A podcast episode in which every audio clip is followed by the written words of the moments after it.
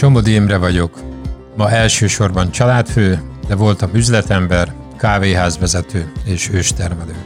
Beszélgető társam az eszmecserében Szabados Ádám, teológus, blogger, eszéíró.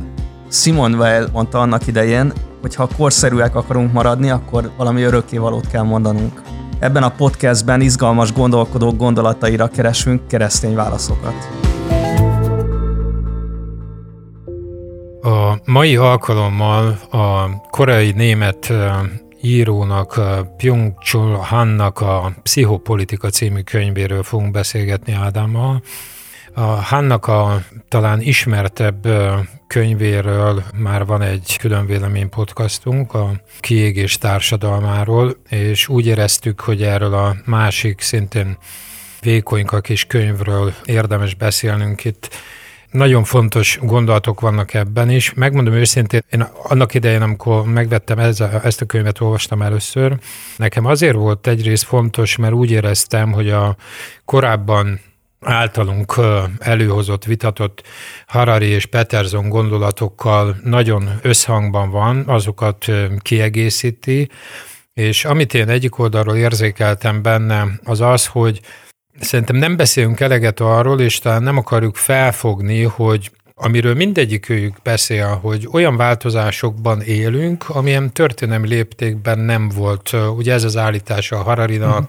ez az állítása most Hamnak a, a big data és a dataizmussal kapcsolatban, vagy a Petersonnak is sok témában, hogy, hogy fel tudjuk-e fogni, hogy, hogy a történelmi visszatekintés abból a szempontból nem biztos, hogy ad nekünk bármilyen útjelzőt, hogy, hogy most így szépen langyosan mennek tovább a dolgok, és ezen gondolkodva az jutott eszembe, egy kicsit ilyen bibliai példa, amire reagálhatsz, hogy ugye milyen furcsa, és erről szoktunk beszélni, amikor a Noé történetét vesszük elő a, a Bibliából, hogy mi hajlamosak vagyunk azt a sztorit abból a szempontból nézni, hogy Noénak milyen nehéz lehetett a hegy tetején egy hajót ácsolni, és, és mindenki rajta röhögött, ugye? Tehát, és, és nekem az, az jutott eszembe, hogy hogy egyik oldalról ez igaz, de lehet, hogy volt egy másik olvasata is ennek a helyzetnek, amikor ott lent, mit tudom én, kocsmából hazafelé, vagy melóból az emberek azt mondták, hogy hát mi van, hogyha nekünk is hajót kéne építenünk. Tehát, hogy az emberbe felmerül az, hogy, hogy mi van akkor, ha tényleg akkora változás van a világban, amiről sokan beszélnek, olyan véleményformálók, akikre hallgatunk, csak éppen nem teszünk abba az irányba, amit ők felvetnek, hogy hát gond van, változtatni kéne, ugye? És, és a Hannak a következtetései az előző könyvben is, meg ebbe is eléggé súlyosak arra nézve, hogy jó, jó, de hogyha igaza van, akkor, akkor mi is a teendő? Hogy, hogy nem tudom, te neked mi volt a könyv olvasásánál a, hogy mondjam, az ilyen összbenyomásod? Vagy? Ja, teljesen másról akartam kezdeni, de ez nagyon érdekes az a kép, amit mondasz. Abszolút nem gondoltam erre így, de értem, hogy miért mondod. Abban igazad van, hogy Harari is, meg ő is ebben a könyvben, a pszichopolitikában, de az előző, tehát a kiégés társadalmában is hasonló problémáról beszél, és azt hiszem egyetértek veled abban, hogy, hogy az a válság, amit ők leírnak, az, az tényleg nagyon mély.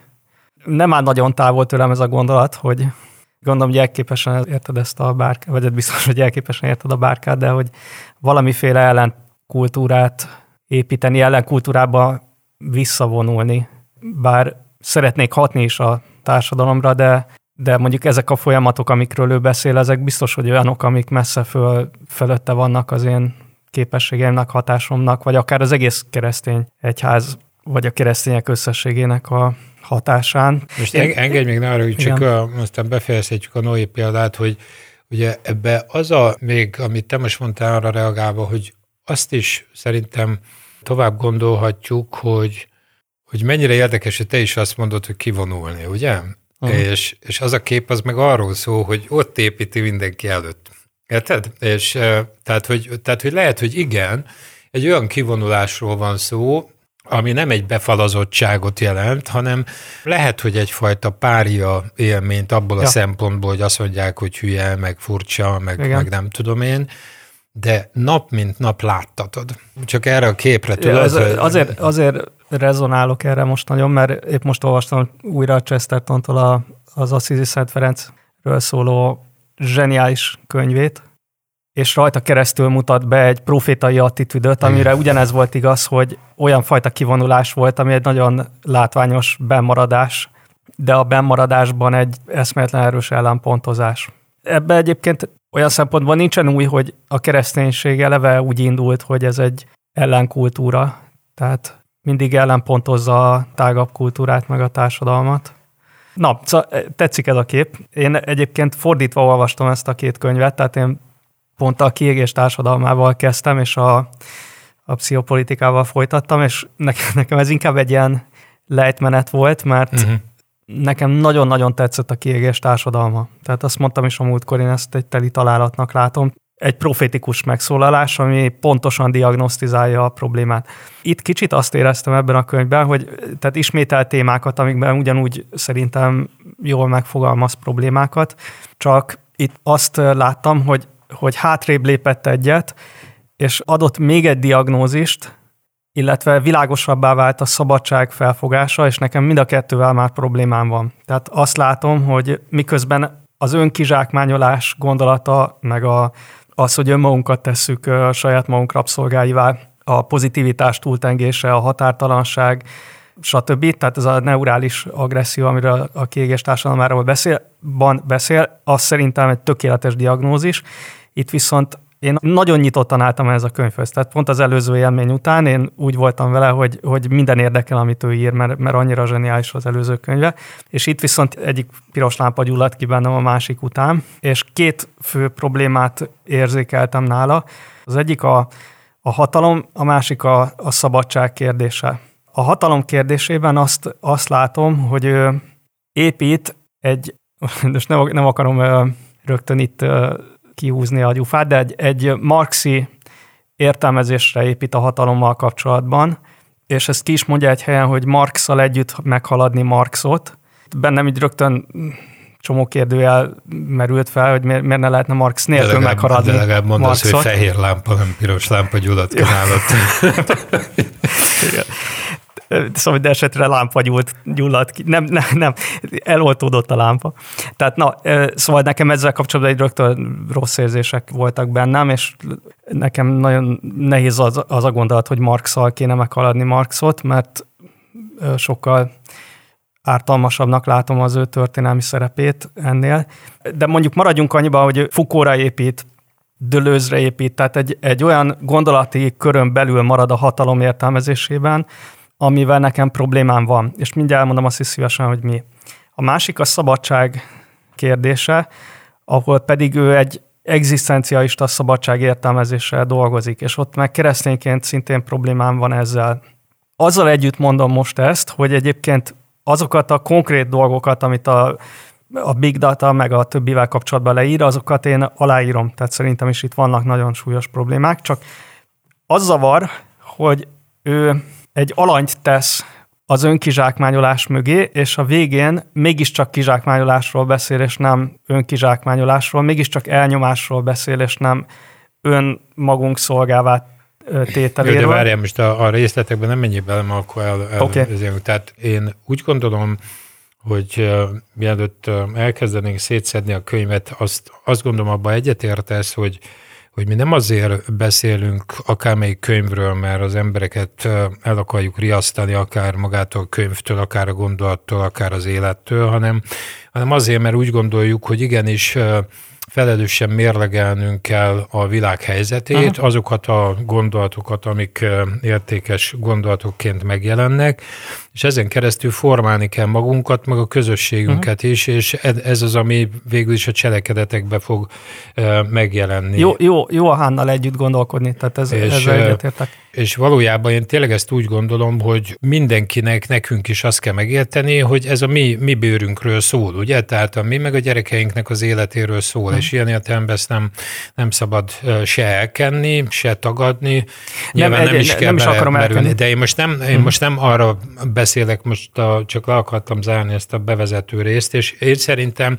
hogy csináljuk azt, hogy mivel a könyve is a szabadság kérdéssel hm. foglalkozik, akkor beszéljünk először a szabadság kérdés. Engem is érdekel, hogy te ezt hogy értelmezed, vagy miben értelmezed másképp, mint ő, és akkor utána kellene tovább menni, mert az az igazság, hogy szerintem is lehet, hogy vannak olyan megközelítések, amikkel nem értünk egyet, biztos, zárójelbe teszem, hogy akiket te felsoroltál filozófusokat, én ahogy emlékszem, egyik se egyetért, hanem azokat helyre rakja, ugye? Tehát azt mondja, hogy mit tudom én, miért, miért nem működik az ő gondolkodása uh-huh. most. Egy kicsit egyébként érdekes, hogy a Freudról ír az előző könyvbe, ugye szerintem úgy ír most itt a Foucaultról, hogy nyilván lemaradt egy ugye, de, de olyan értelemben vitatkozik vele, hogy ugye annak, annak idején volt az a mondás, hogy Európában még az ateista és keresztény, mert hogy egy keresztény gondolkodási körön belül reagál a kereszténységre.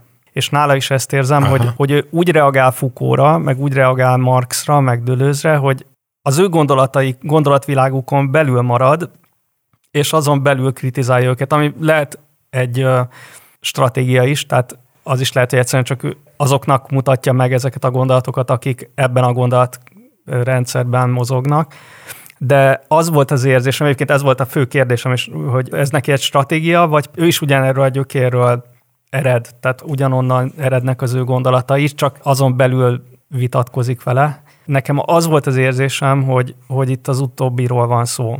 Tehát, hogy őt is meghatározza akkor a szabadság kérdésében, meghatározza az az egzisztencialista filozófiai örökség, amit ő tanulmányozott. Tehát azt olvastam, hogy ő Heideggerrel foglalkozott, tehát az az mindenképpen meghatározhatja, de amikor ő beszél konkrétan a szabadságról, akkor is az volt az érzésem, hogy ez a szabadság felfogás, amit ő képvisel, az több fontos ponton nem az, amit én a szabadságról gondolok. Tehát van átfedés, de, de van nagyon mély ellentét is. Szerintem erről úgy tudunk beszélni, hogy próbáljuk megfogalmazni, hogy mi az ő uh-huh. gondolata azt gondolom, hogy nem, nem arra kéne most kiegyezni, hogy mi a szabadság definíció. Te, te hogy értelmezted? Akkor érdekel, hogy te amikor őt hallottad, hogy a szabadságról beszél, vagy olvastad, akkor te neked én, mi jött át ebből? Én erről úgy gondolkodom, hogy szerintem... De, de konkrétan a Hán? Tehát, hogy igen, a, igen, igen, igen, igen, tehát a Hán gondolatára, hogy ugye ő azt mondja, hogy valójában két meghatározó változást élt át a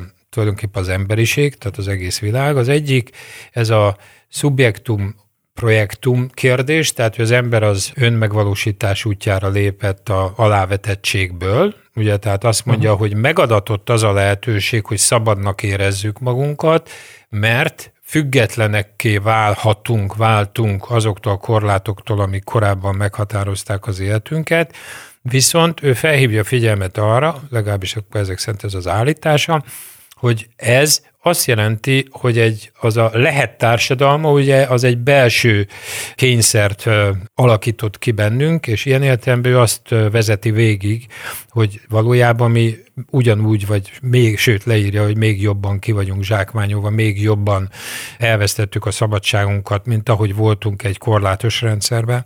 És ebben szerintem nagyon fontos az a második premissza, hogy ő azt mondja, amiről a múltkor is beszéltünk, hogy, hogy valójában a munkavilága tényleg átítatja az egész életünket. Ennek következtében az az állapot, hogy mi a lehet mesdjéjén maximálisan próbálunk, mint vállalkozó munkás helyett, ugye azt mondja, hogy most már nem munkás vagyunk, hanem vállalkozók, maximálisan próbáljuk az anyagi világba a törtetésünket, hogy úgy mondjam, megvalósítani, mert a társadalom, a, a intézményrendszer, a, a gazdaság az erre késztet bennünket. Emiatt ugye ez a kettő ez összezár, és arról van szó, hogy én mint, a, mint az őrült rakkolok azért, hogy, hogy teljesítményt tudjak felmutatni önmagamnak és másoknak, anyagit, sikert, hatalmat, stb. stb., amilyen világban van, és gyakorlatilag, mivel ez átítatja az életemet, nekem nincs szabad időm, ugye, tehát azt mondja, hogy ilyen értelemben a 3x8 marxi gondolatát teljesen el lehet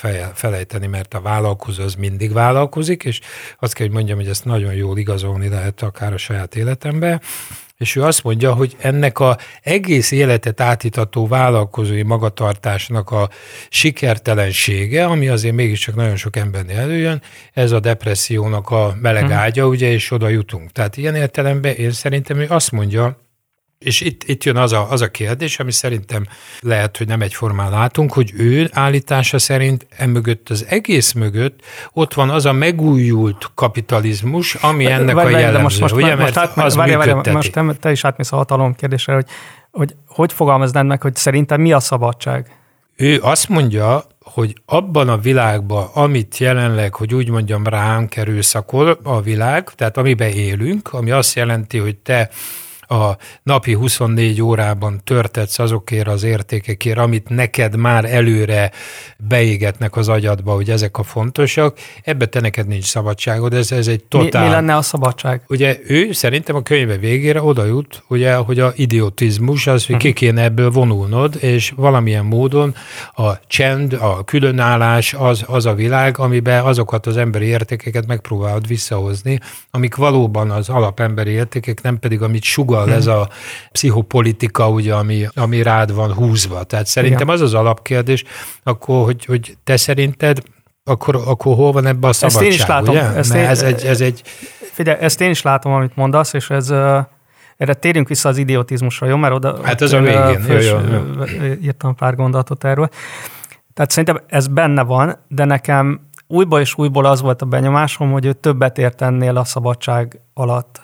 És van a, a 72. oldalon egy mondat, ahol azt mondja, hogy a szabadság gyakorlása, amely megszabadít minket a transzcendenciától, a szubjektiváció minden formájától. Most ebben volt több idegen szó is, és utána mondja azt, hogy a profan, csak hogy még, még egyet hozzátegyek, hogy a profanálás ezáltal az immanencia játékterét nyitja meg. Tehát az volt a benyomásom újból és újból, hogy neki a szabadság szemben áll bármiféle alárendeltséggel. És akkor e- ezzel is kezdi az egészet, hogy a szubjektum az ugye a jelentésében már azt jelenti, hogy alávetett. Angliában a, a, ott nem is állampolgárok vannak, hanem, hanem subject van, tehát nem citizen, mint Amerikában, hanem subject, tehát alatvaló. Tehát a maga az, hogy szubjektum, az az alatvaló szó. És ugye ez azt feltételezi, hogy van valaki fölötte, tehát van egy, van egy transzcendens valóság. És ő azt mondja, hogy a szabadság az az, amikor szabad vagy az alávetettségtől. Ami egyébként szerintem egy teljesen ismerős gondolat a mai kultúrában. Nagyon sok ember el se tudja képzelni, hogy máshogy értelmezze a szabadságot, hogy máshogy gondolkodjon a szabadságról. De itt éreztem azt, hogy itt neki egzisztencialista gyökerei vannak, mert az egzisztencialisták gondolkodtak a szabadságról ilyen formában, és ez nem volt egy magától értetődő dolog. Tehát az, hogy, hogy szabadnak lenni, azt jelenti, hogy semmiféle külső normának, semmiféle külső személynek, semmiféle külső elvárásnak nem kell megfelelnem. Igen, Akkor de... vagyok szabad. Még egy korábbi beszélgetésben a Scruton kapcsán beszéltünk Sartre-ról, aki hasonlóan értelmezte a szabadságot, hogy akkor vagy szabad, hogyha ellen tudsz állni a massza szívó hatásának. Tehát ha nincsen semmiféle külső normarendszer, aminek neked meg kéne felelned, aminek te alá vagy rendelve. És nekem az volt a benyomásom, hogy ő ezzel a szabadság felfogással dolgozik, tehát akkor érzi szabadnak az embert, hogyha minden fölötte állótól szabad. Nincs semmiféle elvárás vele szemben, nincsen semmiféle norma, amihez neki igazodnia kellene. De figyelj, tehát én szerintem azt kellene mérlegelned, hogy amikor te őt be akarod helyezni egy fiókba, abba a struktúrába, ami amiről beszélsz, akkor vajon nem, nem, hát nem tévedsz Pont el. ezt mérlegem. Mert igen. ugye ő azt mondja, pont a Foucault mentén, vagy nem tudom ki mentén, hogy ezek nem működnek, ugye? Tehát én... Igen, tehát kritizálja Foucault, ez biztos. De én most nem a kritizálásról beszélem, hanem azt mondja, hogy ebbe a világba azok a struktúrák, azok a gondolati, szerkezeti dolgok, azok nem működnek. Érted? Tehát ilyen értelemben ő a Marxról is azt mondja, hogy ez nem működik. Uh-huh. Ugye? De, várj, várj, ez más, is más, nem de ez másik, tehát más a, a működésíkja, és más a definíciósíkja. Tehát a, Igen, ahogy, de én oda akarok kiukadni, mi, hogy a nézd meg, mi az első fejezet címe? A szabadság válsága. És uh-huh. ő azt mondja, hogy a szabadság válsága abból ered, hogy éltünk egy olyan társadalomba, ahol utáltuk, hogy nem vagyunk szabadok, mert hogy kényszerítettek bennünket, uh-huh. legyen szó munkásról, akárkiről, ugye? És ő azt mondja, hogy küzdöttünk a 60-as évek óta a szabadságért, és eljutottunk oda, hogy azt hiszük, hogy szabadok vagyunk, az emberek többsége azt gondolja, Igen. amit te is mondasz, hogy én azt csinálok, amit akarok, stb. A vállalkozók aztán végképp azt gondolják, hogy azt csinálják, amit akarnak, miközben azt mondja, hogy ennél rohadtabb igába még sose de, volt de, az de, emberiségnek de, de, a, itt a fontos nyaka, az, hogy, Itt fontos az, hogy milyen ideálhoz képest méred azt, hogy szabad vagy, vagy nem vagy szabad. Mert ha a 60-as évek akkor... ideájához méred, akkor és nekem ez a gyanúm, hogy ő, a 60-as évek ideájához képest méri azt, hogy szabadok vagyunk-e vagy sem, és ott tényleg könnyűnek találtatik a dolog. Egyébként lehet, hogy a, egy más szabadságfelfogás mentén is, tehát ezt nem zárom ki, csak azt szeretném ezzel szembeállítani, hogy keresztény nézőpontból a világegyetem egy királyság. Keresztény nézőpontból nem létezik olyan, hogy te nem vagy subject, hogy nem vagy szubjektum, hogy nem vagy alatvaló. Sőt, nem is kívánatos ez. Sőt, az alapprobléma az emberrel az, hogy nem akar szubjektum lenni. Tehát egy teljesen más szabadságfelfogásból indulok ki keresztényként, mint amiből ő meg a 60-as évek egzisztencialistái. És ezért... Igen, csak nekem az a bajom, most ne haragudjál, hogy őt ne keverd össze a 60-as évek egzisztenciális, mert akkor született. Tehát ilyen értelemben én azt De... fontosnak tartom, hogy most én szerintem ő két problémát vet fel. Az egyik, hogy azt hittük, hogy a korlátos akármilyen kapitalizmusból, ugye mondjuk a klasszikus vagy a múltbeli kapitalizmusból átkerültünk egy szabad kapitalizmusba, amit ő ugye neoliberális kapitalizmusnak nevez, és ő azt mondja, hogy ez egy óriási félreértése az emberiségnek, hogy azt hiszi, hogy mivel megszabadultunk azoktól a korlátoktól, ezért nagyobb szabadságunk van. Ez nem igaz. Ő azt mondja, hogy az a társadalmi formáció, ami most van, ami egyre inkább egy gazdasági meghatározottságú, ugye, tehát a platformok vagy akármi, tehát, a, tehát ami az ipar mondjuk azt, vagy a pénzvilág, nem ad több szabadságot, hanem kevesebbet ad. És én szerintem ez azért fontos, hogy itt hogy megyünk tovább, mert itt lehet úgy tovább menni, és én tök egyetértek azzal, amit te most mondtál, mert én azt mondom, hogy az a Han, ez tulajdonképpen arra hívja fel a figyelmet, hogy emberek, el vagytok tévedve, amikor azt hiszitek, hogy ez egy jobb társadalmi rend, mint az volt, de ezzel ő nem mondja azt, hogy ne lehetne egy olyan jó társadalmi rend, amit te mondasz, hisz az a királyság, amiről te beszélsz, az nem ezen a földön van. Ugye olyan értelemben, tehát értesz engem? Tehát ő, Na, figyelj, ő nekem, mint kereszténynek azt mondja, hogy Imre, te lásd be, hogy amikor esetleg azt hiszed, hogy ez a világ egy szabadabb világ, ez, ebbe el vagy tévedve, és én ezt a Harari meg a többi hmm. könyvek mentén már rég tudom, és ugyanakkor meg vagyok erősödve abba, hogy az a krisztusi megközelítés, amiben nekem van egy királyom, nekem van egy népem, ugye, az ugyanúgy tud élni, és nem szabad azt hinnem, hogy ez a világ, ami most körülvesz engem, azért, mert azt rikácsolja, hogy szabadság, szabadság, ez még szabad. Na, figyelj, értelek, és két dolgot Érted most, hogy mit mondok? Az Igen. egyik az a itteni Várja. társadalom, a másik pedig a, a, a transzcendeshez való kapcsolat. Figyelj, kettőnk párbeszédében szerintem az az érdekes, hogy te sokkal gyakorlatiasabb oldalról fogod meg a, a kérdéseket, és ezért Hánnak erre a diagnózisára fogékony vagy, amit ő itt leír, és értem én is, hogy miről van szó. Én most egy, egy lépést hátrébb léptem, mert szerintem van gond az ő szabadság felfogásával de ezt most nem szembeállítom azzal, amit ő leír problémaként, csak azt mondom, hogy ha az ő szabadság felfogása szerint, ami egyébként szerintem a mi kultúránk szabadság felfogása is, tehát amit én a szabadságról gondolok, az sok szempontból idegen a, a mai kultúrától, de szerintem a jobb szabadságfelfogás, meg a keresztény szabadságfelfogás. Tehát ha, ha Hán szabadság felfogása mentén értelmezzük azt, vagy ahhoz mérjük azt, ami történik, akkor teljesen érthető, koherens a történet. Én csak azt mondom, hogy lépjünk hátrébb egyet, mert az ő felfogása szerint itt forradalomnak kéne lennie. De nem tud forradalom bekövetkezni, mert az embereket depressziósá teszi ez a mostani rendszer. Én meg azt mondom, hogy szerintem nem lenne jó válasz a forradalom, Azért nem, nem lenne azt jó. mondja, hogy forradalomnak kéne lenni. Szerintem nem ezt így nem mondja ki, csak hogy, azt mondja, hogy azért a forradalom itt nem segít. Ő azt Igen. mondja, így van, mert mindenki magával van elfoglalva. Nem az, hogy nem segít, hanem hogy nem tud megtörténni így a depressziós. Na mindegy, most nem akarok többet beleolvasni, csak én is próbálom értelmezni ezt a könyvet, mert itt nekem sok minden so, nagyon sok az áthallás, és azt mondod, hogy, hogy ő 60-es években született, ez igaz, de akiket ő tanulmányozott, akiknek a gondolkodási rendszerében van, azok viszont az, a 60-as évek meg korábbi egzisztencialista gondolkodók. Tehát a könyvben a, a, az idézetek, a lábjegyzetek, a, a szerzők, akikre hivatkozik, akikkel ő párbeszédet folytat, azok, az, ez a gondolatkör. Hadd mondjak valamit a hatalomról, mert szerintem csak a hatalom fényében érthető az, amit akarok mondani. Az ő szabadság és hatalom felfogása az szoros kapcsolatban áll egymással, mégpedig azért, mert ő a hatalmat, és itt van az, ahol Marx fontos szerepet játszik, ő a hatalmat azt alapvetően elnyomó, kizsákmányoló valóságnak látja. Tehát itt egy nulla, nulla végösszegű játszmáról van szó. Tehát vagy más uralkodik fölöttem, vagy szabad vagyok. És ez a szembeállítás, ez bibliai keresztény nézőpontból nem helyes.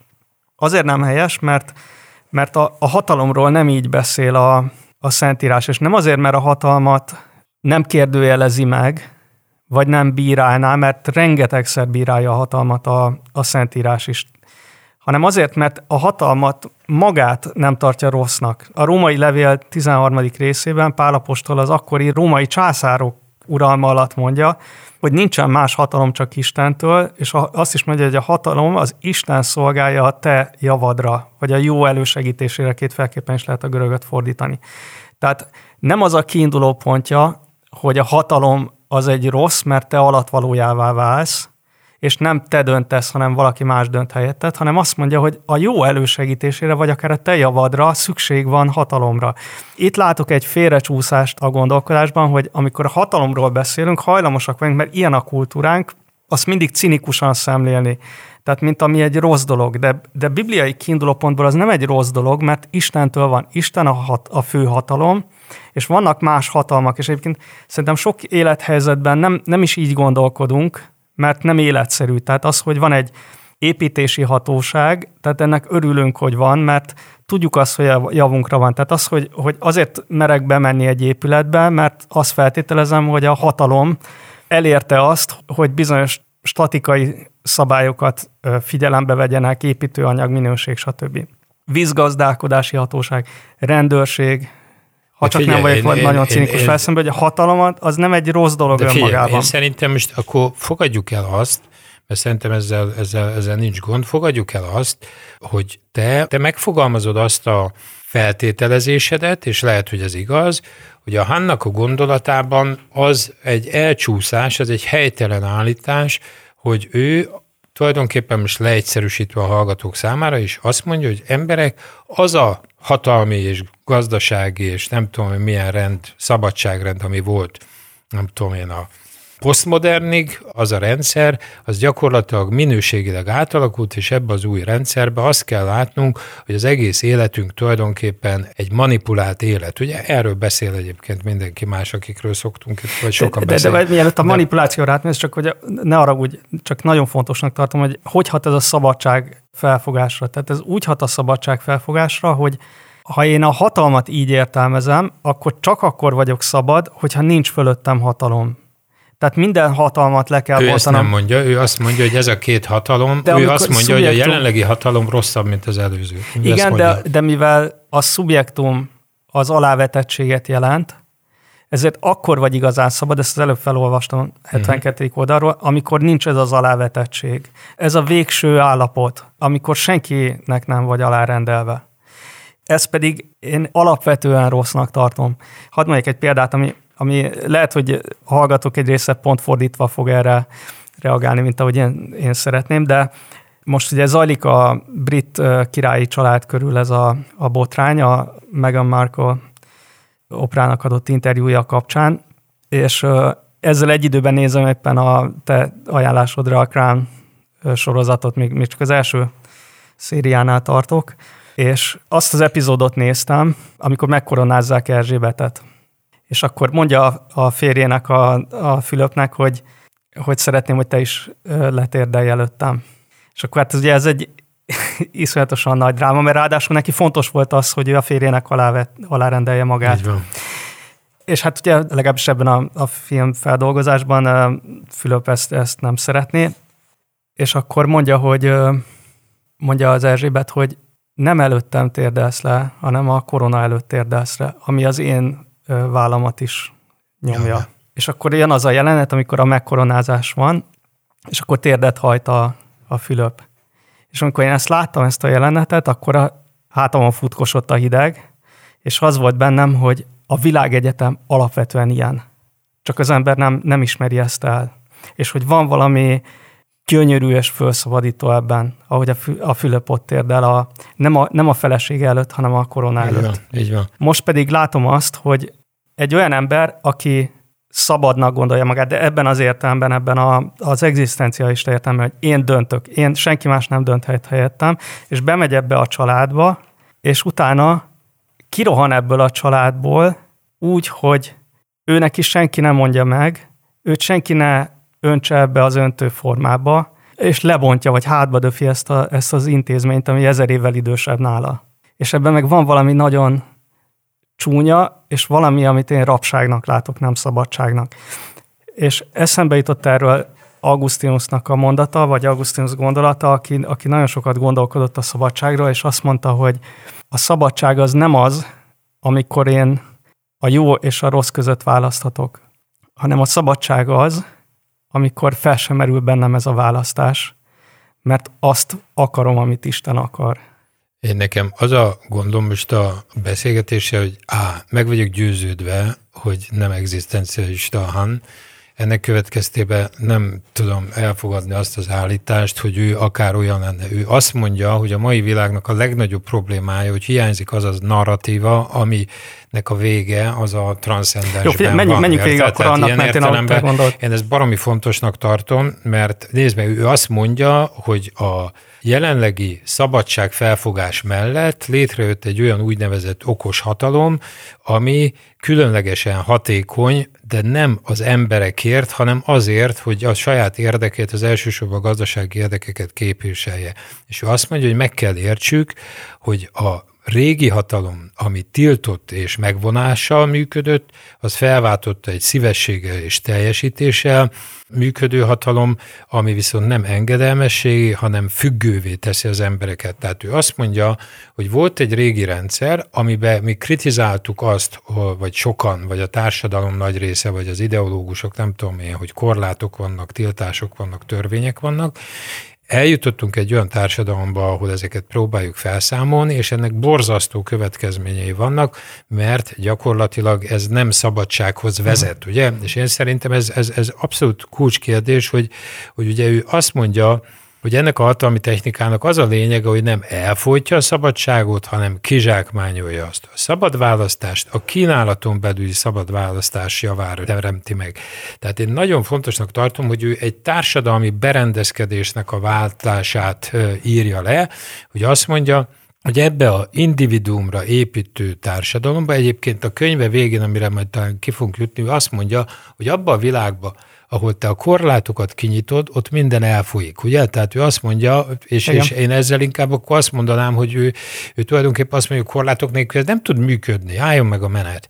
Ezzel igazad van, hogy nem mondja azt, hogy ilyen vagy olyan korlátok mentén fog ez működni, ő arról a hatalmi berendezkedésről, arról a szabadság képről, amivel a mai korosztályok, a mai fiatalok azt hiszik, hogy ez egy baromi klassz világ, ő erre azt mondja, hogy emberek, ez felváltotta a biopolitikát a pszichopolitika, ugye, tehát azt mondja, hogy a testnek az érdeke, hogy te rabszolga vagy, vagy te munkaerő vagy, nem tudom én, ehelyett a te lelkedet eszi meg ez a világ, mert reggeltől estig arra befolyásol téged, amit ő helyesnek tart, miközben te azt hiszed, hogy ez tőled van, és a te egyéni vágyad az, ami teljesül, és azt mondja, hogy ébredj fel, ez nem így van. Azok a vágyak teljesülnek, amit uh-huh. ez a konglomerátum, vagy ez a világ akar. Tehát és abban te neked igazad van, és azt, azt szerintem lefektethetjük, hogy, hogy ő nem beszél arról a rendkívül fontos dologról, ami számunkra a Bibliában benne van, hogy a hatalom az egy elfogadandó hatalom, ugye? Tehát ilyen értem, abban én tök egyet tudok érteni veled, hogy,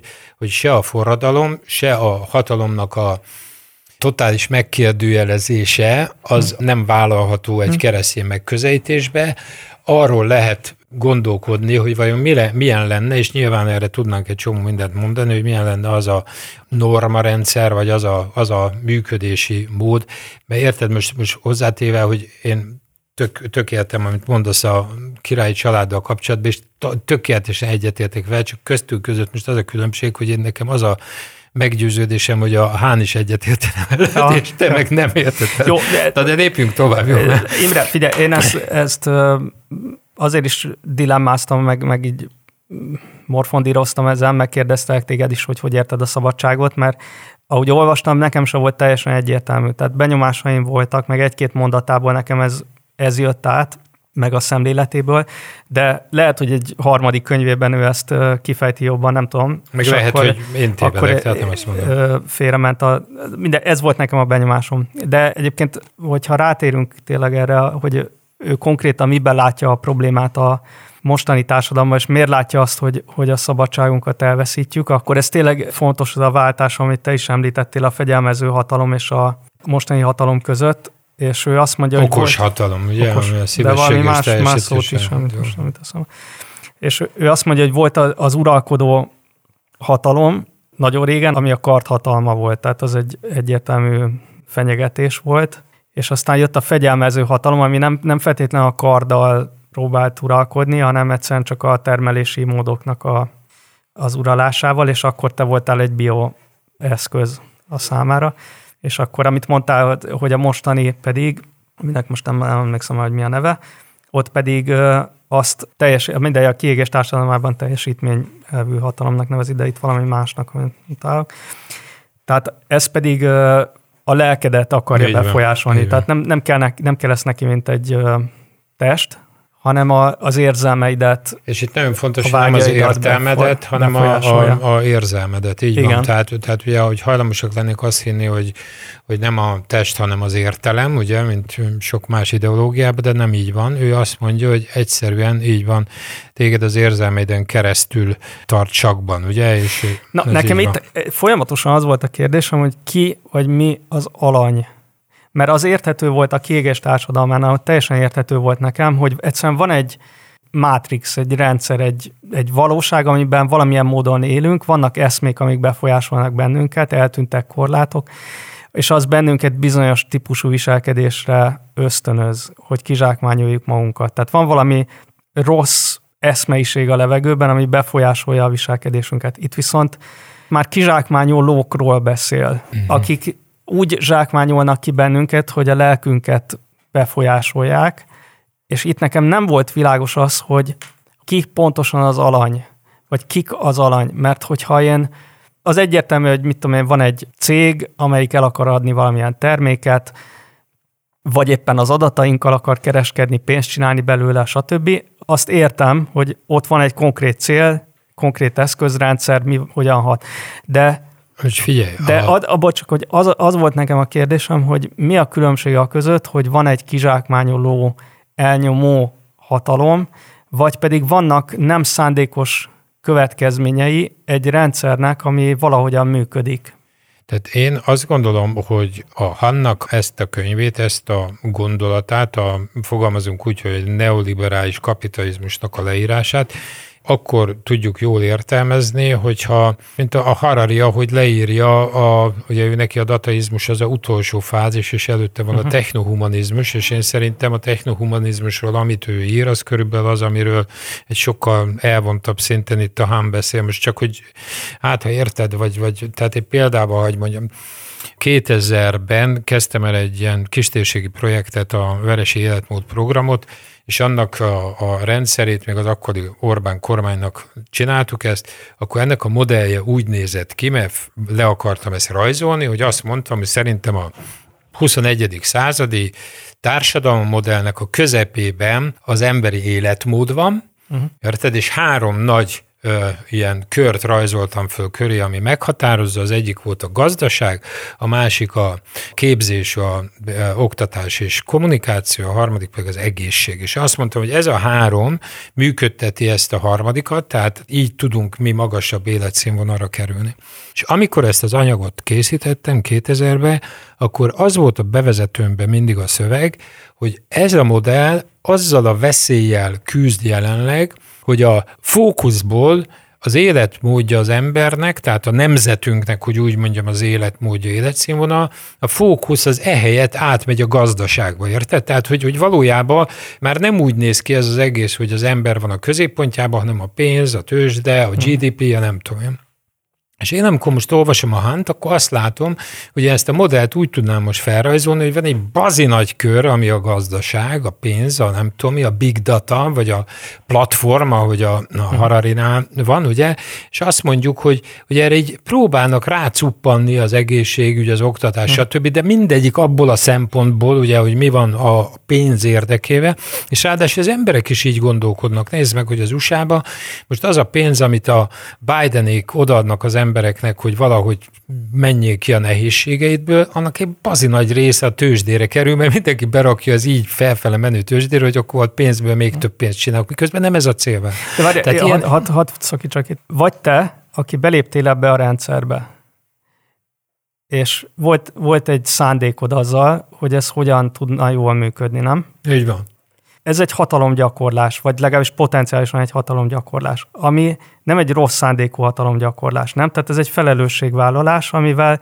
azt szeretted volna elérni, hogy jobb legyen azoknak az embereknek, csak vannak versenytársak, akik meg más, vagy önzőbb módon, vagy máshogyan gondolják el, de hogy ez egy vegyes történet, tehát hogy nem arról van szó, hogy, hogy attól, mert, te, mert van hatalom, azt automatikusan egy rossz szándékú, egy elnyomó, egy kizsákmányoló dologként nem, képzeld el. Nem, de az a fontos, hogy ha nem az ember van a középpontjában, ugye, ahogy most nem az van, Igen. szerintem a középpontjában az egy tragédia. Tehát én, én most ezt akartam mondani neked, hogy mi pedig... Tehát, hogy rosszul is, rosszul is tud működni hogy, a hogy, hogy, hogy el van torzulva. Ugye, és Igen. ő azt mondja, mert te az volt a kérdésed, hogy ki ez a izé, én azt mondom, hogy a, abból a szempontból jogos a kérdésed, hogy nem nevezi meg, de én ezt úgy értelmezem, hogy azok a hatalmi centrumok, amik most ezek a megavállalatok. Azok a vállalatok, amelyek, amelyek valóban manipulálni tudnak téged, hogy mit egyél, mit ne egyél, mit hordjál, mit ne, mikor cseréld le a telefonod. Nézd meg azt a világot, ahol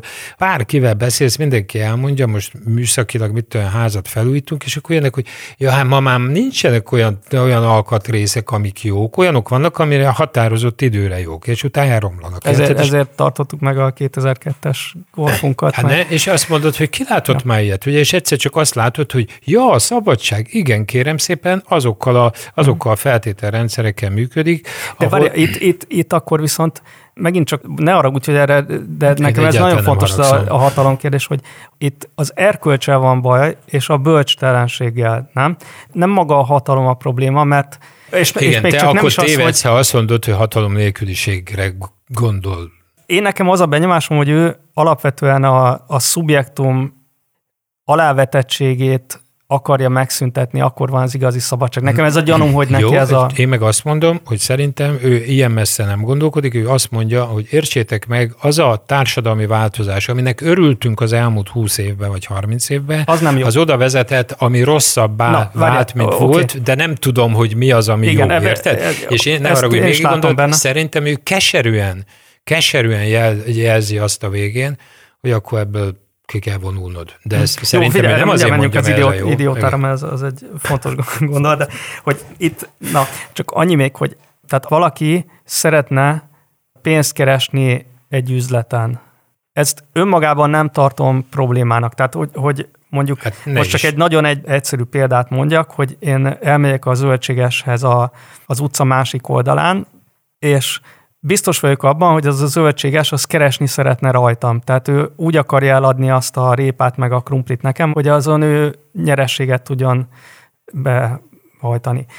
Ha én azt mondanám, hogy most akkor ő elnyomó, vagy az én szabadságomat korlátozza azzal, hogy ő egy ilyen helyzetet alakít ki, ahol ő nyerés, nyerességet hajt be rajtam keresztül, szerintem ez egy tévedés lenne. Tehát lehet egy win-win szituáció is egy ilyen. Most egyetértek, tehát nem, nem azt mondom, hogy ez jól működik, hanem inkább csak azt, hogy szerintem nem az a probléma itt, hogy van a hatalom és az alárendeltség, hanem az a probléma, hogy a hatalom erkölcstelenül működik, vagy a hatalom korlátok Nem, az a, működik. az a probléma, hogy azt mondja, hogy volt egy olyan hatalom, amiben alávetettség volt, és korlátok voltak, ugye?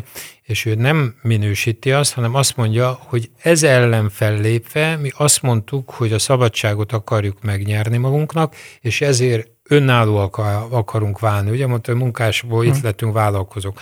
És ő azt mondja, hogy a gazdasági hatalom, amit én mondok, hogy mint meghatározója ma szerintem a világnak, a gazdasági hatalom vette a lapot, és ugye ő azt írja valahol, hogy a, az individualizmusnak a tökéletes kihasználója jelenleg a, most fogalmazunk így, hogy a gazdasági hatalom, Azért, mert ő benne hagy abba a hitben, hogy te azt csinálsz, amit akarsz, de közben ő végtelenül manipulálni tudja azt, hogy te azt Na, itt, amit. Értem, és figyelj, csak, itt a manipuláció csak, igen, a probléma, egy... nem, a, nem a hatalom. Az zavar engem azt hiszem, hogy berakja a kapcsolatokat, a gazdaságot is mindent ebbe a, ebbe a marxista kategóriába, hogy, hogy állandóan az elnyomó és a kizsákmányolt viszonyát lássuk ezekben a kapcsolatokban, hát, és ez szerintem nem jó nem de jó, ez, mert, ez mert szerint... ott gerjeszt konfliktust, ahol nincsen, és olyan szabadságértelmezéshez vezet, ami, ami szerintem nem harmonizál a valósággal.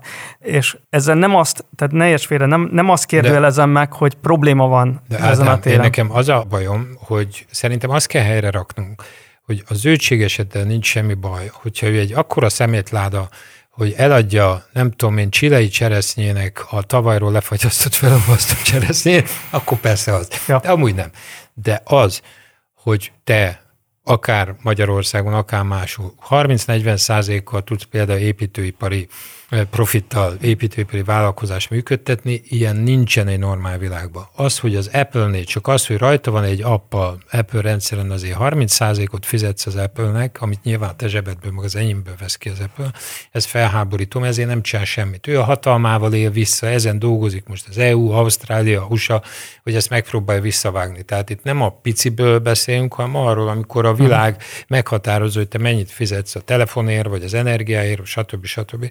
Tehát tehát én csak oda akarok kiukadni, hogy egy olyan világban vagyunk, ahol mint egyén kiszolgáltatottak vagyunk, mert nem tudjuk de felfogni a működését. A, igen, ugye, de nem itt nem a hatalom hiányzik éppen? Tehát nem az hiányzik, hogy, hogy a hatalomnak kéne gátat szabni. Ő, ő azt ott, mondja, vagy, hogy az a hatalom, ami most valamit, van, ő, ő azt mondja, hogy volt egy olyan hatalmi rendszer, ami elsősorban az emberek fizikai elköteleződésére, kizsákmányolására, vagy, vagy egyáltalán munkáltatására fókuszált, és az volt a jellemző, hogy mindenki arra álmodott, hogy 8 óra munka, 8 óra pihenés. Nem, ez, ez Maxnak volt a víziója. Jó, az, de nem, mindegy. A nyugati társadalomban nem minden esetre de, az várjál, volt, de nem mindegy, hogy, mennek, Jó, akkor mi volt a nyugati társadalomban, akkor mondjad, hogy ott mi volt a embereknek a álma.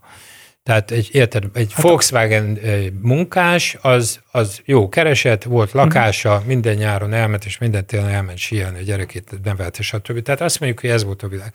Ebből átléptünk most egy olyan világba, ahol mi nem látjuk már azt, hogy hogy működnek ezek a írtózatosan uh-huh. nagy konglomerátumok, és ő azt mondja, hogy az a hited én nekem, vagy a lányomnak, vagy a fiamnak, hogy ők azt csinálnak, amit akarnak, és ők tudnak eligazodni az életbe, az nem működik, mert ez a rendszer, ami most van, ez gyakorlatilag ugye azt mondja, hogy a big data korában, és ez szerintem tényleg nagyon fontos, hogy erre kitérjünk, hogy azt mondja, ha adatok mentén működteted a társadalmat, akkor az embertelen, ugye? Tehát ahogy a a másik történetben a szépségről beszéltünk, hogy ő azt Igen. mondja, hogy ha nincsen szellem, nem tisztázzuk a múlttal kapcsolatos viszonyunkat, nem tisztázzuk a identitásunkkal, hogy egyáltalán mi az, amire emlékszünk, mi az, amire nem, nem tisztázzuk azt, hogy mi tudunk-e függetlenek lenni ettől a világtól, vagy minden tényleg szó szerint, hogy szoktuk mondani, behálóz és megkötöz, akkor gyakorlatilag megkérdőjelezhető az, hogy mi mint egyéniség létezünk-e, és amikor a Harari annak idén azt mondja, hogy vedd már észre, hogy gyakorlatilag, ha nem vigyázunk, a emberiség többsége az ilyen képlékeny masszaként fog működni, hogy Igen. megmondják, hogy mit kell csinálni, mert egyszerűen nincs, nincsen ismereted, nincs gondolkodásod. Tehát, Figyelj, tehát ő egy nagyon nagy igen, veszélyre hívja föl a abszolút figyelmet. Egyetértek, csak máshonnan fognám meg a probléma gyökerét. Tehát az a probléma, hogy manipulálnak bennünket profit érdekében, ugye? Így Emberek van. szeretnének Mondjuk profitot ezt, hajtani, van. manipulálnak bennünket. Szerintem az elnyomás ott jelenik meg, amikor azok, akik eddig csak csalogattak bennünket, hogy erre a platformra menjünk fel, arra a platformra menjünk be, és szabadok leszünk, és kommunikáltunk szabadon bárkivel, és a, az adatainkkal utána kereskednek, stb. Ez lehet egy önkéntes win-win szituáció, ahol önként adjuk, ők is önként adják, és eldönthetjük azt, hogy részt akarunk venni ebben, vagy sem. Az elnyomás szerintem ott jelentkezik, ami, amit most csinál a, a Jack Dorsey, meg a, meg a Zuckerberg, amikor a, a véleményeket kezdik elhallgattatni az egyik oldalon. Szerintem ez az, amikor a hatalom elnyomóként jelentkezik, és ez már rossz. A másikkal is probléma van, csak ott én nem az elnyomás fogalmát használnám, hanem inkább a, a csábítás, mondjuk erről ő is beszél egyébként, Így hogy a van, csábítás van. formájában történik, de hogy ott inkább az van, hogy egyszerűen sodródunk. Na, ez a jó szó, amit kerestem, hogy sodródunk egy, egy valósággal, és itt látom helyét annak, amit ő az idiótáról mond. Tehát ugye ő ezt pozitív kifejezésként használja, hogy idi, idiótákká kéne válni, ez a idiótész, a, aki a különálló az eretnek, Igen, a, aki, igen. aki nem megy a sodrásra, tehát hogy ne sodródjunk. És, és jó az a, az a kifejezés, hogy a kötetlen a hálózatban nem kötött, ugye? Tehát a mai világban, uh-huh. ugye? Mert te Igen. Jól mondod a gyökerét, csak Na, és e, itt van az, ahol így a végén, tehát én így, ahogy vitatkozva mentem végig ezen a könyvön vele, és akkor itt a végén éreztem azt az idiótánál, hogy na itt, itt összefolynak megint a, a szálak, tehát hogy én felrajzolnám ezt a térképet, meg ahogy ő ott összekapcsolódik, csak nagyon nem mindegy az, hogy, hogy milyen típusú idióta vagyok. És én itt látok egy, egy nagyon éles különbséget az eretnek és a hívők között. Tehát az eretnek, most nyilván máshogy használja ő, ő ezt a szót, mint ahogy én, de, de lehet abban az értelemben rossz szó ez az eretnek, vagy rossz, rosszat jelző szó, hogyha a szabadságot úgy értelmezi, hogy a végén nincsen fölöttem senki. Én meg azt gondolom, hogy, hogy olyan idiótákká kellene válnunk, aki fölött a királyok királya az úr, és onnantól kezdve én akár alá is rendelhetem magamat a, a hatalomnak, meg független is lehetek tőle. Engedelmes is lehetek, és erre szólít fel, a, tehát a keresztényeket kezdettől erre szólította fel Krisztus is, meg, meg az apostolok, hogy, hogy rendeljétek alá magatokat a meglevő hatalomnak, és közben én szabad lehetek rabszolgaként is. Tehát egy, egy, mert egy belső Jó, várjál, szabadságról van el, szó. elmondom az én verziómat. Ugye ő a dataizmust, mint egy vallás írja le, uh-huh. és uh, szerintem egyszerűbb és érthetőbb nekem, és közelebb van a mai problémához, mint a Hararinak a dataizmusa, és a könyvből kiderül dataizmust, azt már valaki kitalálta korábban, mindegy, de ugye ő azt mondja, hogy a dataizmus mentén elveszítjük, ahogy korábban mondtam, azokat az emberi jellemzőinket, amik nélkül nem maradunk olyan emberek, mint amilyenek voltunk, amilyenek kellene, hogy legyünk. És ő neki van egy nagyon durva mondata ebben a részben, hogy azt mondja, ha minden, ami észszerű, az következtetés, akkor a big data korszaka ész nélküli korszak. Tehát uh-huh. ugye ő azt mondja, hogy mert a adat az nem következtet, ugye? Igen. Tehát az adat az, az elemez, és, és ilyen értelemben azt mondja, hogy ez egy kulcskérdés. Uh-huh. És amit te most mondtál, én erre érdekes módon, az volt az olvasatom az idiótáról, hogy egyrészt ő a eretneket annak a társadalomnak az ellenpozicionálására mondja, ami szerinte ez a soft kizsákmányolás, ahol önmagunkat zsákmányoljuk, és ő azt mondja, hogy ettől tarts távol magad, ettől válj külön. És nagyon érdekes, amit ő ír, és nekem ez, ez, ez, ez nagyon megfogott, hogy, hogy az idiótára nem az egyéniség, szubjektivitás, hanem az egyszerűség a jellemző. Így a gyerekkel rokon, akik még nem egyének, nem személyiségek. És nekem az jutott eszembe, hogy azt írja, hogy a kisgyermeket egy immanens élet hatja át, ami pusztán képesség és egyenesen boldogság a szenvedéseken és az esendőségen túl.